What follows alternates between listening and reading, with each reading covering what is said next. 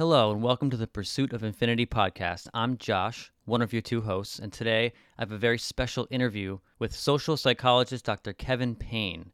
Kevin has a wealth of knowledge in social psychology and works to help people to live their lives well while battling chronic illness. He himself has been battling multiple sclerosis since 1989, which happens to be the year of my birth. And also, he's a fully licensed skydiver. You definitely do not want to miss this one. He was one of my favorite people to talk to with so many interesting insights and inspirations. Um, and you can find all the links to his socials, his website, his book down below in the show notes. But before we get to the interview, I would just like to request that you leave a five star rating for this podcast on any platform of your choice. Also, please consider visiting our Patreon at patreon.com slash pursuit of infinity. And we're also on Instagram at pursuit of infinity pod. All of those links will also be in the show notes as well. Thank you for listening, and please welcome our guest, Dr. Kevin J. Payne.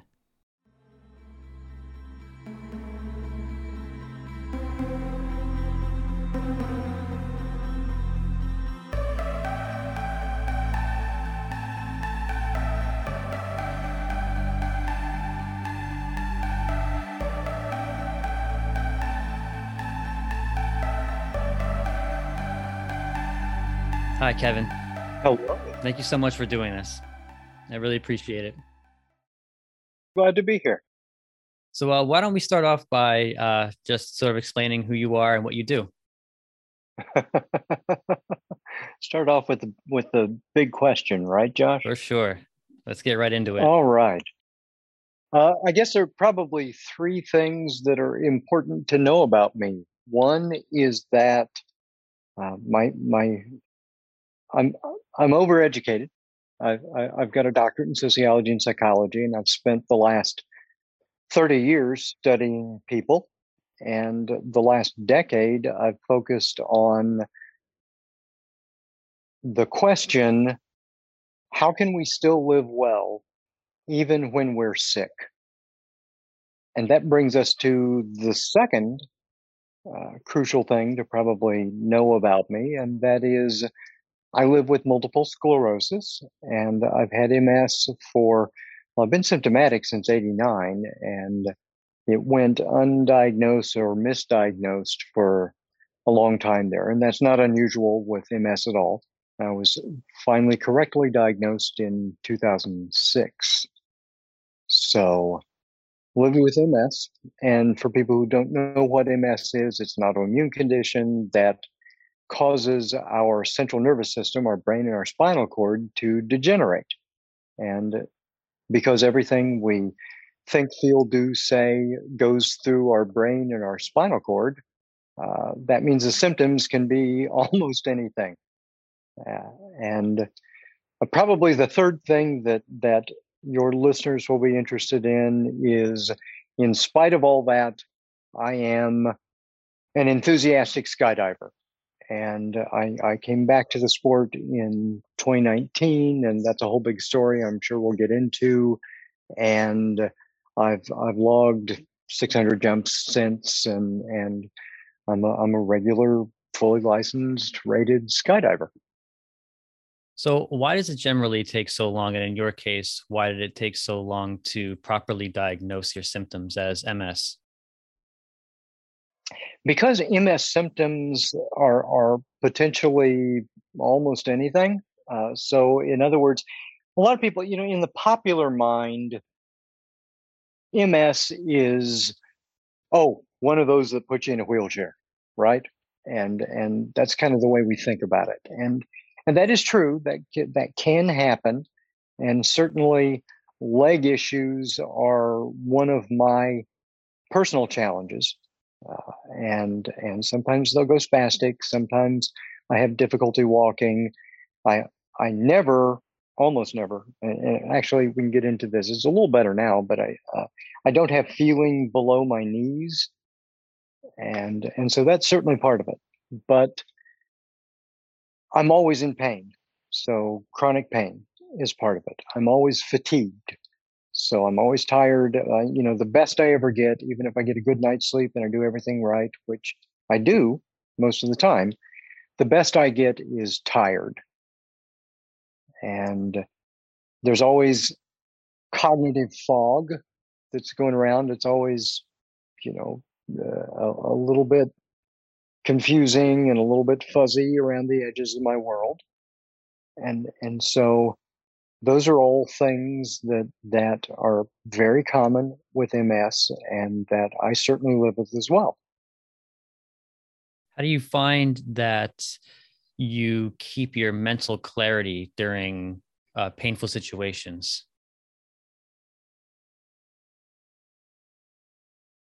Well, I had to, and, and and this is this is kind of an interesting thing because I, there was a there was a time uh, where my pain became so overwhelming. I was popping like twenty or more ibuprofen a day, and and I refused to go on an opioid for it because uh, just personally, I, I, I didn't want to go there. I didn't want that challenge that went along with it because I'd I'd already known the research surrounding that at the time, and I thought that's just that's just not a, uh, a an, an, additional challenge that I wanted to take on at, at that point. So for me, managing pain was about retraining my brain and reframing the experience. And so I still feel pain. I still feel that pain is there. It's just not overwhelming. And it's, it's probably fair to say I've reframed it so that I don't care any longer. And, and I did that through meditation and exercise and just rebuilding some different habits and in the way that I, I negotiated my world, even though it is has got this layer of pain over it. Yeah, that kind of uh, brings me to uh, a quote that I found on your website, which was uh, most of our challenges uh, are non-medical and I I think uh, you covered the um, the changing of behaviors uh, type of portion of it. Um, so does the does your background in psychology assist you in changing the way that you approach uh, like the altering of your behaviors? Oh, it's crucial. It's crucial. It it is one of those things that you know after I was diagnosed and I knew what I was dealing with, I started getting into the research surrounding MS. And then that wasn't enough. I was interested in other conditions because what what I'm interested in as a social psychologist is is not diagnosis specific. It's about well, how do we deal with the experience of life with a chronic health condition that is not going to go away? How do we deal with that experience? And that's really crucial because, by definition, a chronic health condition is something that medicine doesn't have a cure for. They may someday, hmm. but they don't now. And I still have a life to live. I can't wait until medicine figures it out. So for me, I was interested in how can I use my education to help myself, but more important, to help other people as well. Because I've had I've had the privilege of being really educated in a field that I care about a lot. And and a lot of people don't have that luxury. And and and I got that. And so that means that I think because I had that privilege I have an obligation to pull something out of that that's going to be useful and and so for me that's why over the last decade, I've, I've focused on how do we live well with a health condition that's not going to go away. And, and that began with me and understanding my own conditions. But then, you know, I'm a, I'm a scientist. Research methodology is my primary specialization. So I did the research. And so I interviewed hundreds. I surveyed thousands. I built a scraper that went out on the web and collected 2.23 million data points. I did meta analyses across thousands of studies because I think we get too caught up sometimes in our specific diagnosis. And that's really crucial. And I don't want to downplay that because that gives us a, a label to hang it on and a way to understand it, but it also gives us access within the medical system to crucial treatments and supports. But day in and day out, that I have MS doesn't really help me better cope. What I live with is the experience of, oh, my legs aren't working right now, or oh, I'm in pain, or oh, I'm really fatigued. And and there can be lots of different medical causes for that. And and obviously, as we've already said, medicine can only do so much to help us. We we but we are not just bodies. We're bodies with brains and minds and behaviors and relationships and environments. And all of those things can be tweaked and, and modified to, to adapt to a life that we care more about and that we want to be engaged with. So, as a social psychologist who not only lives with a chronic illness, but spent many years supporting a, you know, a wife who was dealing with a very advanced cancer. You know, I lived it not only as diagnosed, but as caregiver. And, you know, I, my educational background gave me kind of a unique set of concerns and a different lens into having this experience. So, how were you able to manage while dealing with your own symptoms, also balancing the fact that you had to care for your wife? Oh, I, I evidently I sucked on it, and and evidently she did too. It it completely blew up our relationship, and and we'd known each other for decades, and uh, had gone through a lot to to do that. But but year after year after year after year of two chronic illnesses in the house completely blew up our family and and that's another reason why i devoted myself to what i'm doing now because even though i had the education that's the knowing of it. That's not the understanding of living it. And and i wished that I had somebody who could provide me with a better framework for understanding and living it back when I was first diagnosed or she was first diagnosed, right? And and and and uh, if I can do anything to help others not go through that level of pain and heartbreak and awfulness that I went through, then that means that that I've pulled something good out of something really bad.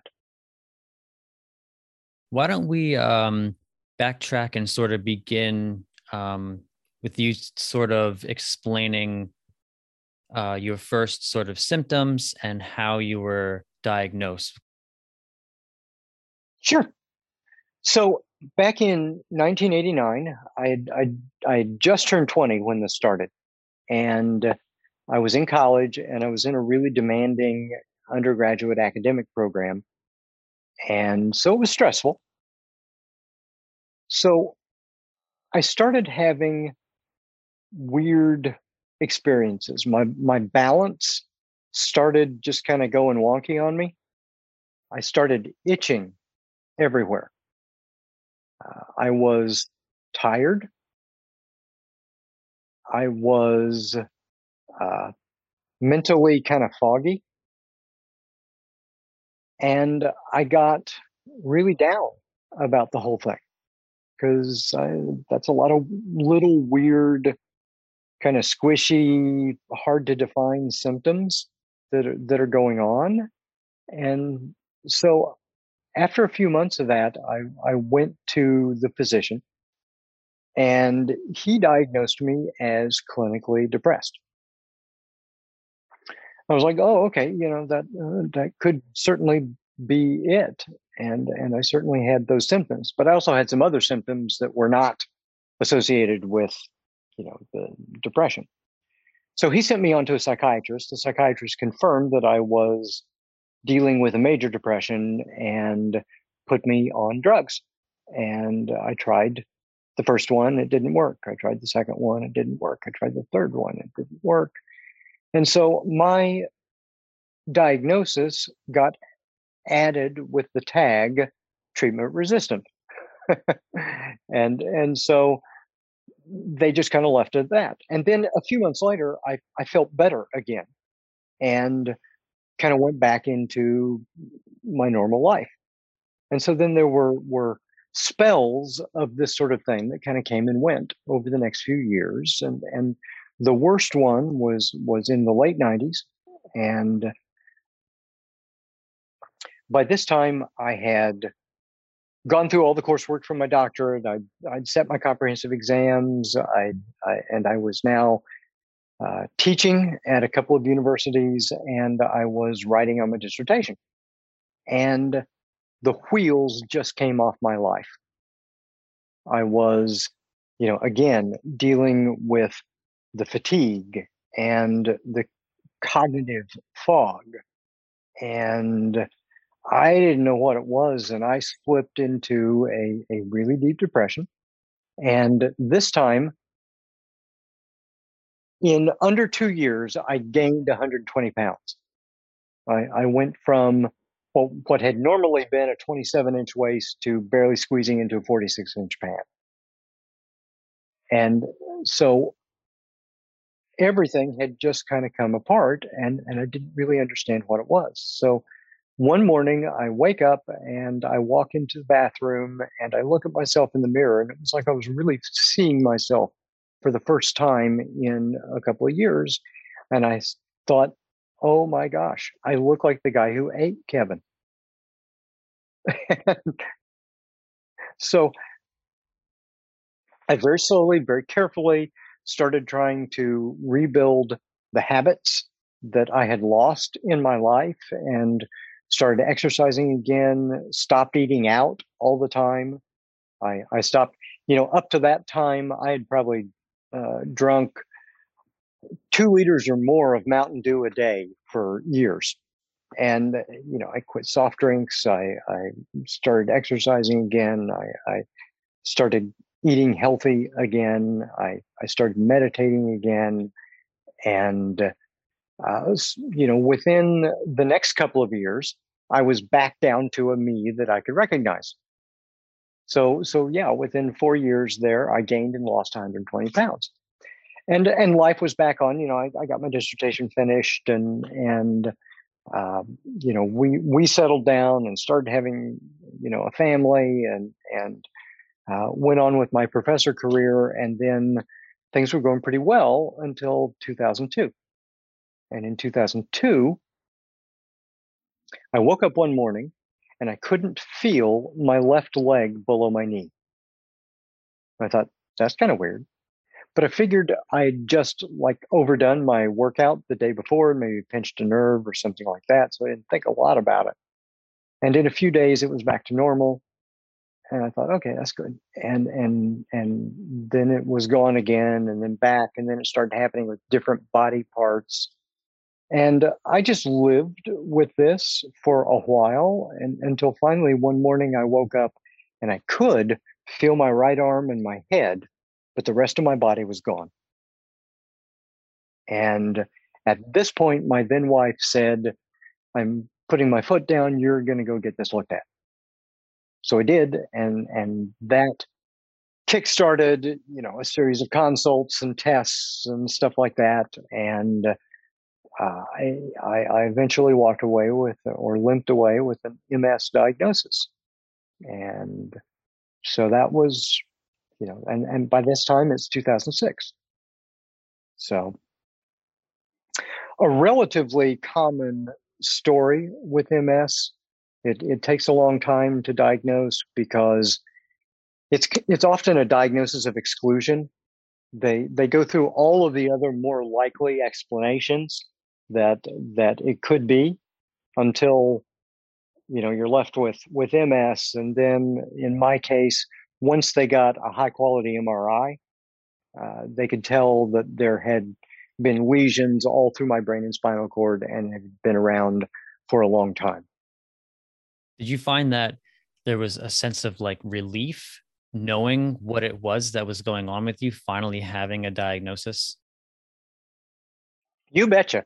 And and that's really common. It's uh, on the one hand, it's it's never pleasant to get a diagnosis like that, but it is such a relief to have a name for for what the weirdness is and it's such a relief to then have a body of knowledge that you can start kind of diving into and and helping yourself understand more of what it is you're dealing with and of course it's it's really crucial to get that label to get that diagnosis so that you can get access to whatever medical care is available at the time. And you know, of course, it's not they're not going to cure me, and and they may may or may not come up with a cure in my lifetime.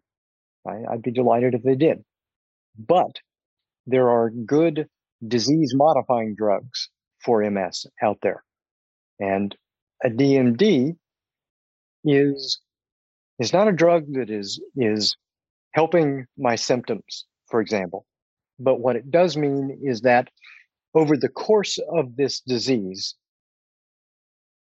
I am likely to have less degeneration and likely to maintain a higher level of functioning for longer and likely to have fewer exacerbations and less serious exacerbations. So that's all good. So, what was your treatment plan upon discovering that MS was your diagnosis? Did your doctor sort of go over um, like a multi-step treatment plan? Was there like any setbacks within that? Well, there's there's I mean generally speaking our our medical system is is geared to here's a drug, here's a surgery, here's something do this and then go live your life normally. And and there's not a lot of you know they, they're just not trained that way. So i was put on a disease modifying drug and and back then the only disease modifying drugs for ms were injectable. So i just started injecting myself several times a week uh, and and that's no fun. And some of your listeners may be living with diabetes and and they certainly know it's no fun to inter- inject yourself all the time but that's that's what i was living with. And then a few years later the first oral meds for ms came out on the market and i, I switched to one of those so uh, there's that drug and then there's also for various symptoms they'll they'll try something that may that may help. So in other words, for MS, it's common to to take some kind of pain medication. It's common to take some kind of medication for fatigue and for confusion or focus. So they cross purpose some drugs for anxiety, ADHD, depression, that sort of thing for treatment of some MS symptoms. And, and I've tried some of those over the years, and most of them didn't work real well for me for very long. So I, I find mm, symptom management for me is more effective with cognitive and emotional and behavioral and environmental changes.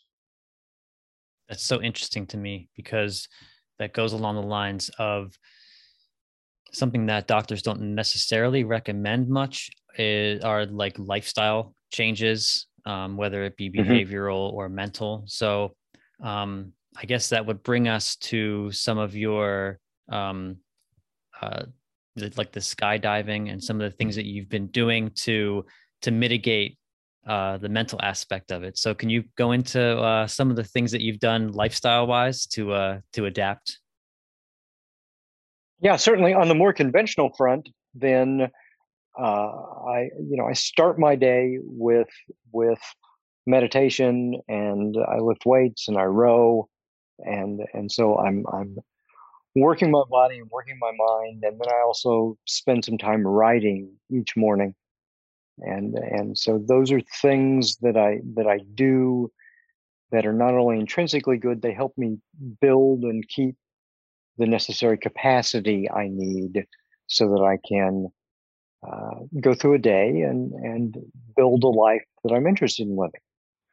The the one that is probably more extreme and unusual is skydiving for me is is therapy.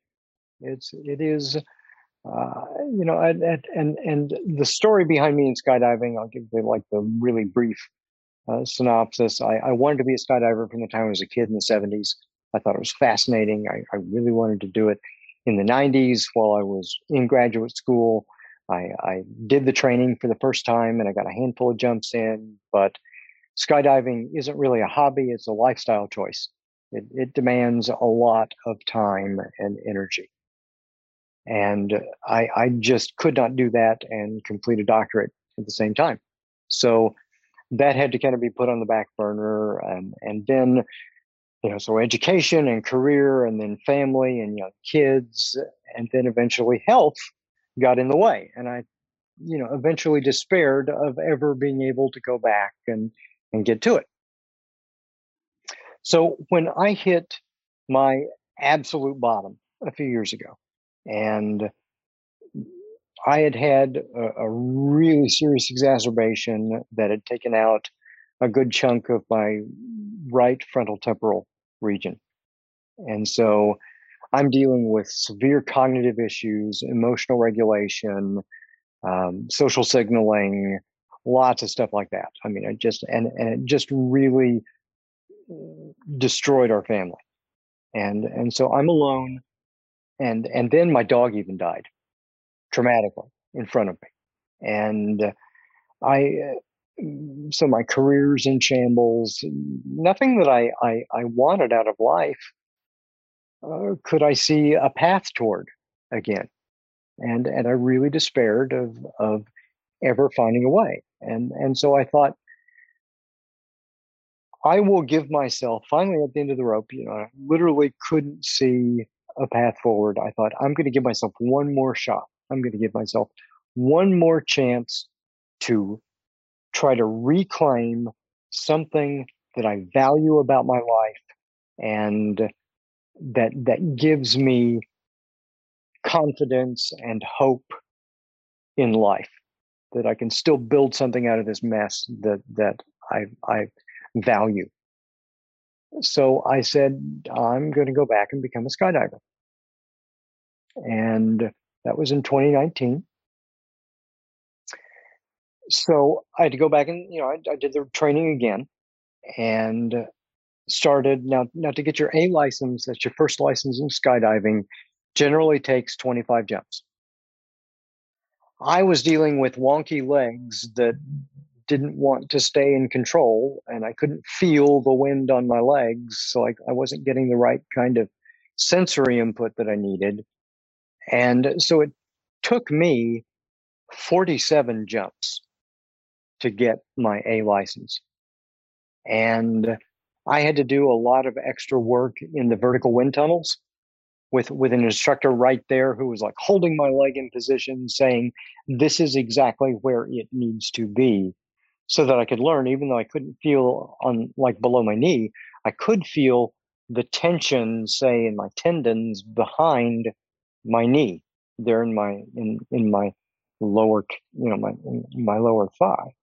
So I I had to get creative uh, had a had a really good team of people at the drop zone that worked with me and, and helped me and I got my license. And and in 2019 I, I logged uh, around 140 jumps or so. And and then in 2020 I set myself a bigger goal. I said I want to be a serious skydiver. And so what would that mean? Well, 500 jumps in skydiving is kind of an important milestone. 500 jumps is when you're qualified for all the levels of licensing in the sport and you are eligible for professional ratings. So, uh, you know, I, I wanted to do that. And what that would mean was if I were to do it in 2020, I would have to, from where I was then, I would have to log better than a jump a day in 2020. So I set a goal of at least 366 goals and jumps in 2020. And I, and I logged 370 and I broke 500 and I got my licenses and I got my coach rating. And so I came out a serious rated regular licensed skydiver. And and that was that was really crucial to me. That was like this is something that was for me a big goal, a stretch goal, a goal that I didn't know whether I could achieve with with my body and my brain. Because the very first thing they tell you when you're diagnosed with multiple sclerosis is avoid stress. Well, skydiving is an inherently stressful activity. Flinging your body at the earth is not natural under any circumstances. So how how did it feel for you to finally hit that goal, something that you didn't think was even possible for you? Yeah, I mean, I was I was I was really proud of myself for the first time in a long time. I I, I because on the one hand, I went back to skydiving to reclaim a childhood dream that I thought I'd lost. But on the other hand, I'm not naturally a fearful person, but I had become afraid of my own body because my own body had betrayed me so many times in so many different creative ways. And when you skydive, you have to be able to save yourself. I mean, you're putting yourself into in a circumstance where you're headed to the earth at 120, 150, 200 miles an hour, or whatever, depending on the orientation that you're flying in. And there will come a point where you've got to deploy your own parachute or you're going to die. Now, we do have all kinds of safeties and backups and that sort of thing, but nevertheless, you every time you exit, you've got to deploy your your your chute and you've got to pilot yourself to a safe landing. And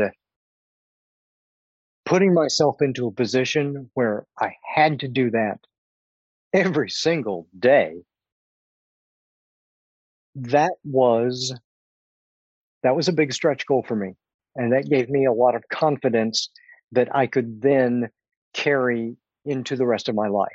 Because I can say, yeah, as a matter of fact, I'm the kind of guy who can fling myself to earth and save myself every time. And you said that uh, the first thing a doctor will tell you is to avoid stressful situations. So, do you find that there are different types of stressful situations, some that would um, benefit you and some that would not? Skydiving being one of the things that would be beneficial. That is a, a wonderful question, and this is this is a, a topic that I spend uh, a lot of time on in the book, Your Life Lived Well. Snazzy book, snazzy cover. Um, and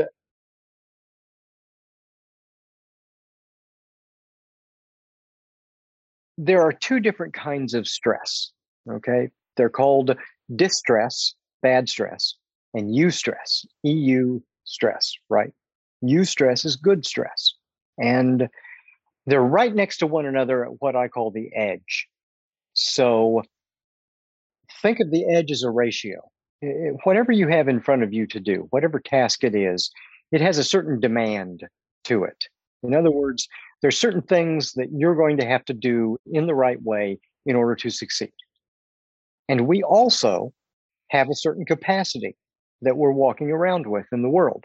And if your capacity is really high and your demand is really low, well, you're going to succeed all the time and things are going to be very easy.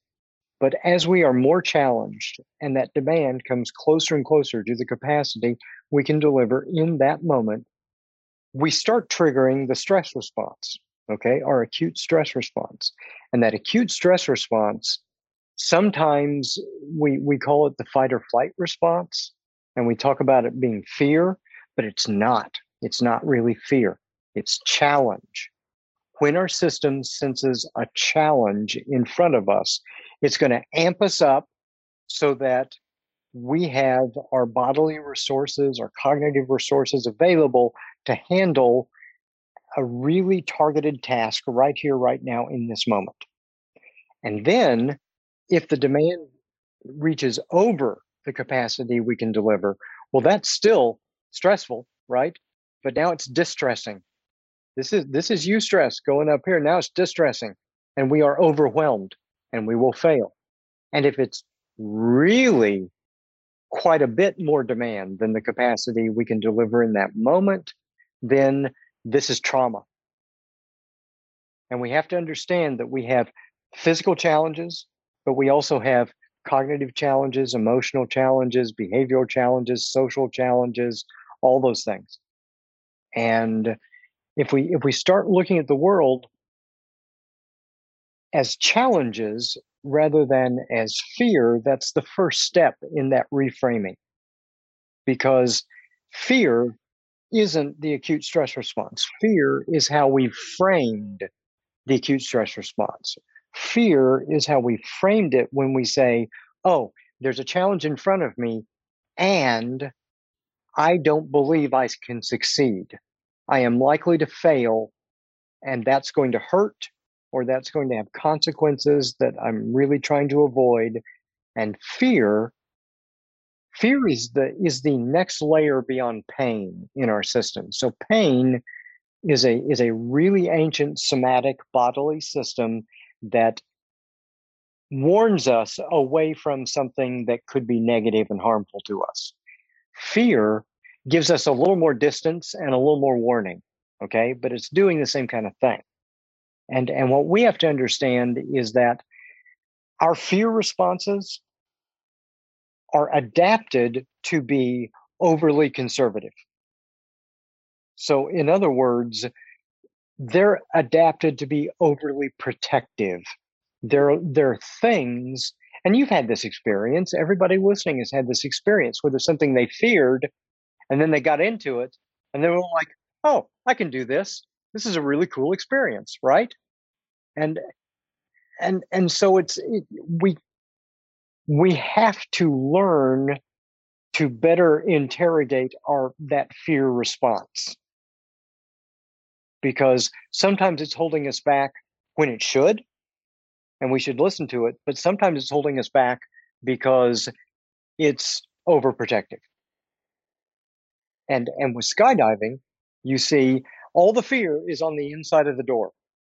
When you are on the inside of the door you know those first few jumps you're looking out and it's like this is freaking crazy. And but once you are out on the other side it is the most mindful present in this moment living that you will ever experience. And it is joyful. And it's amazing.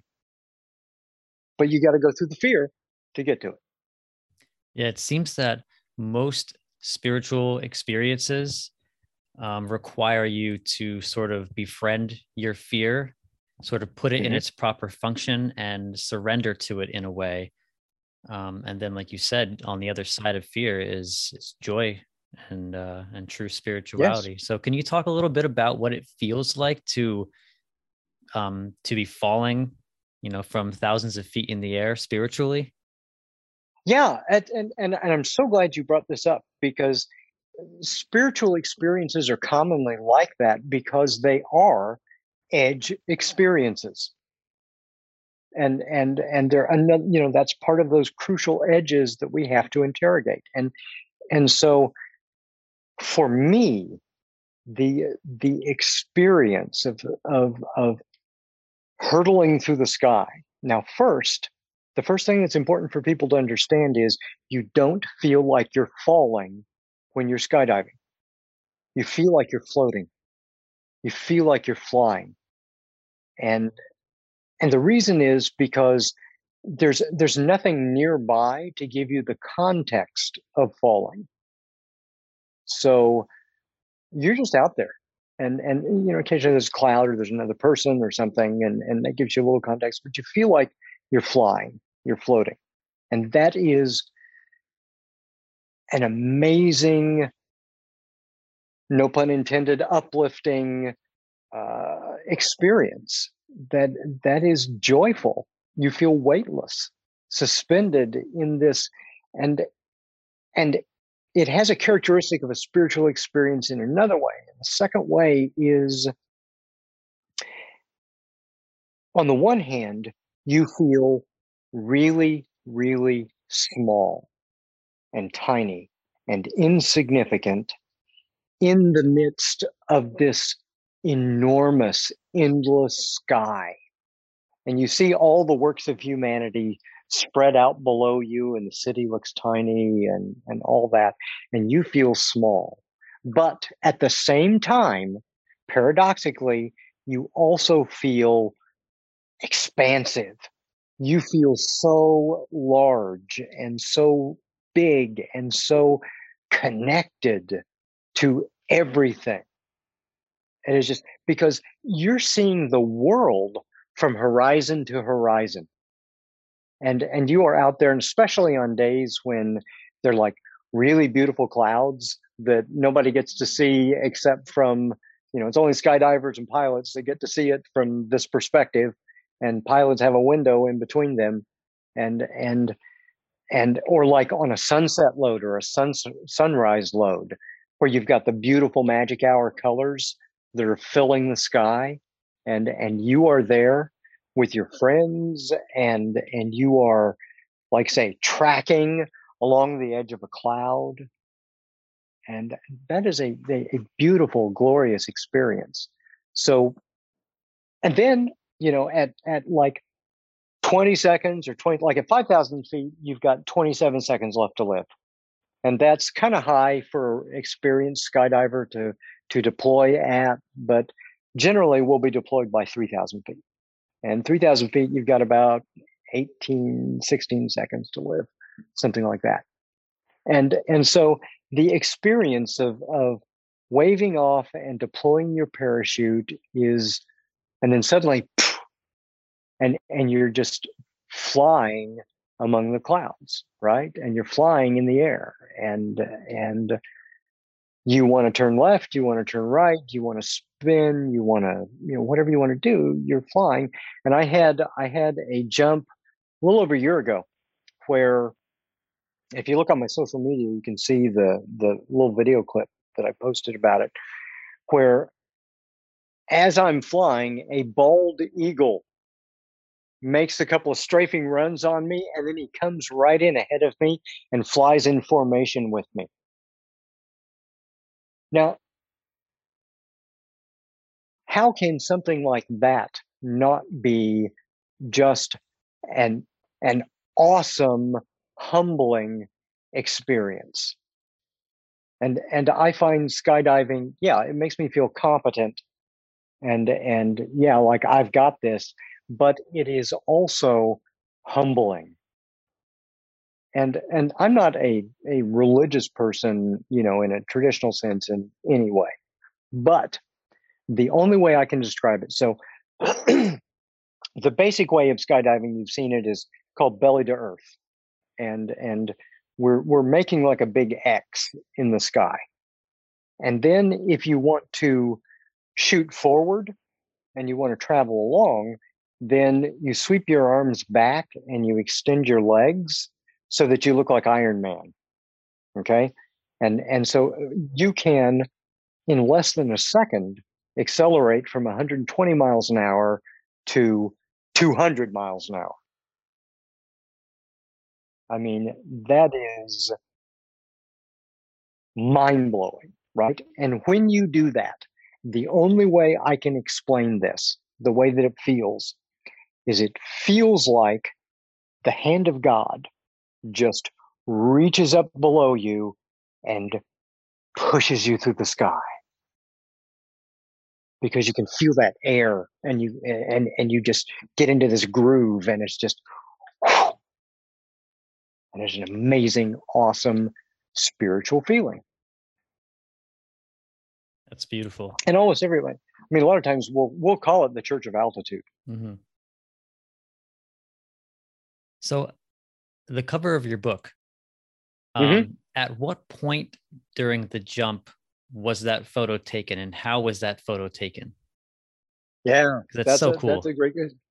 I, th- you know, people say don't judge a book by their cover, but I wanted a cover that was the story of the book, and and so I had a really specific image in my head that I wanted to be on the book, and and so it took us eight jumps over six weeks because the atmospheric conditions had to be just right. I had to have the sun on the horizon, and you know we had to jump, and I had to orient it so it was behind me, and I wanted some big, beautiful, puffy clouds at the right place. And so, on this jump, that cloud layer is about four thousand feet, so I had to be a little bit above it. So I'm, that's about five thousand feet uh, when I'm pulling to get the right look.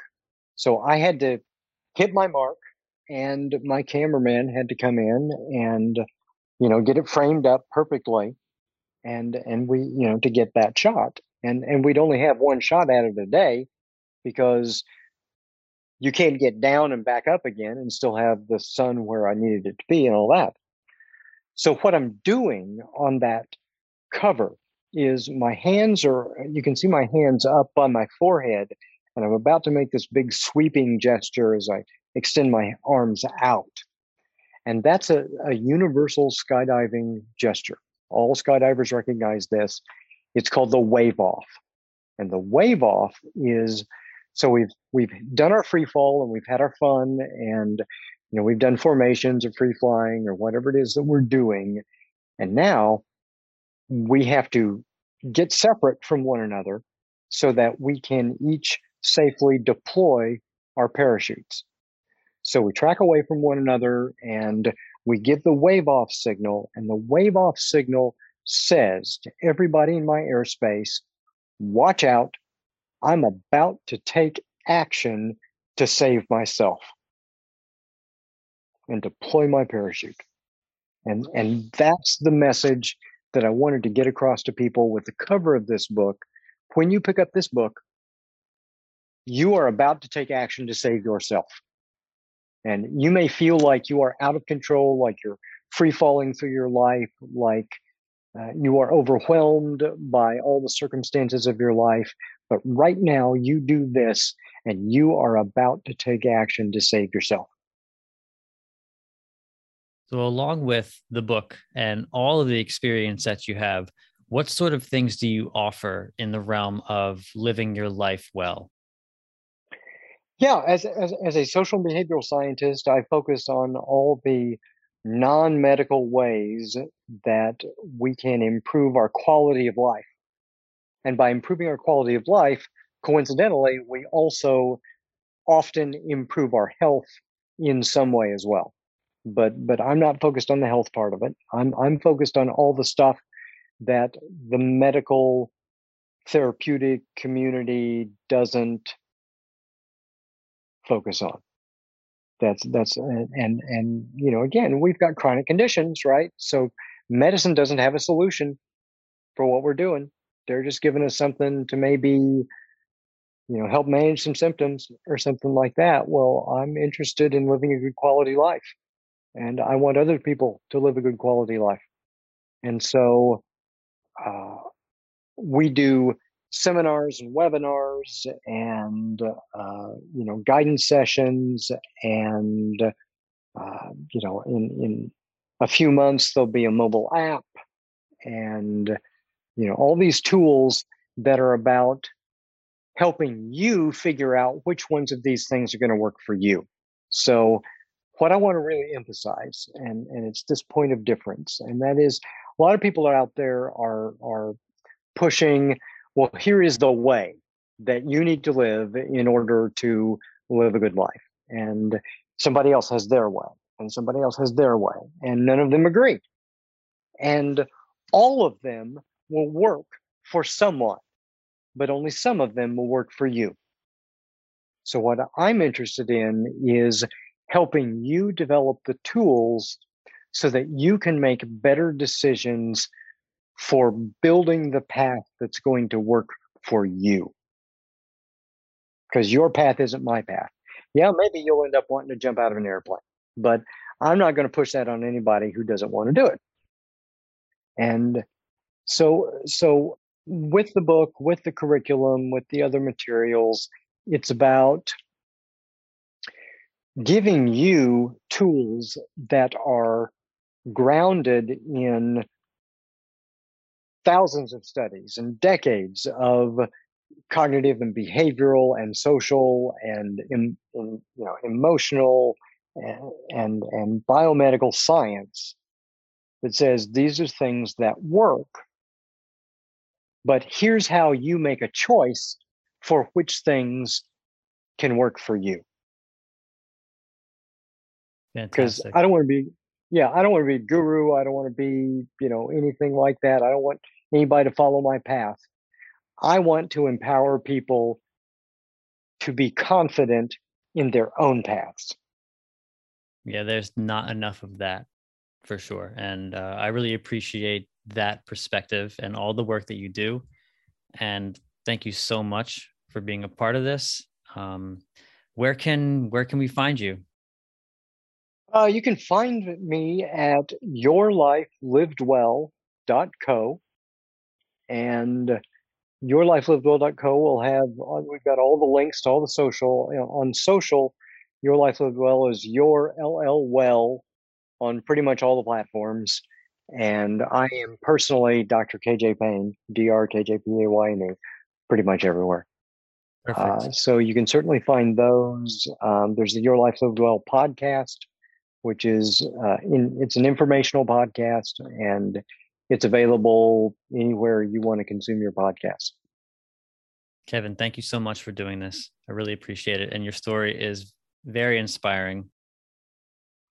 Well, I I appreciate that and and I, and you know I'm I'm delighted if people find it inspiring. But what I care about is what we do after the inspiration fades, because the inspiration will fade. So, how do we keep going?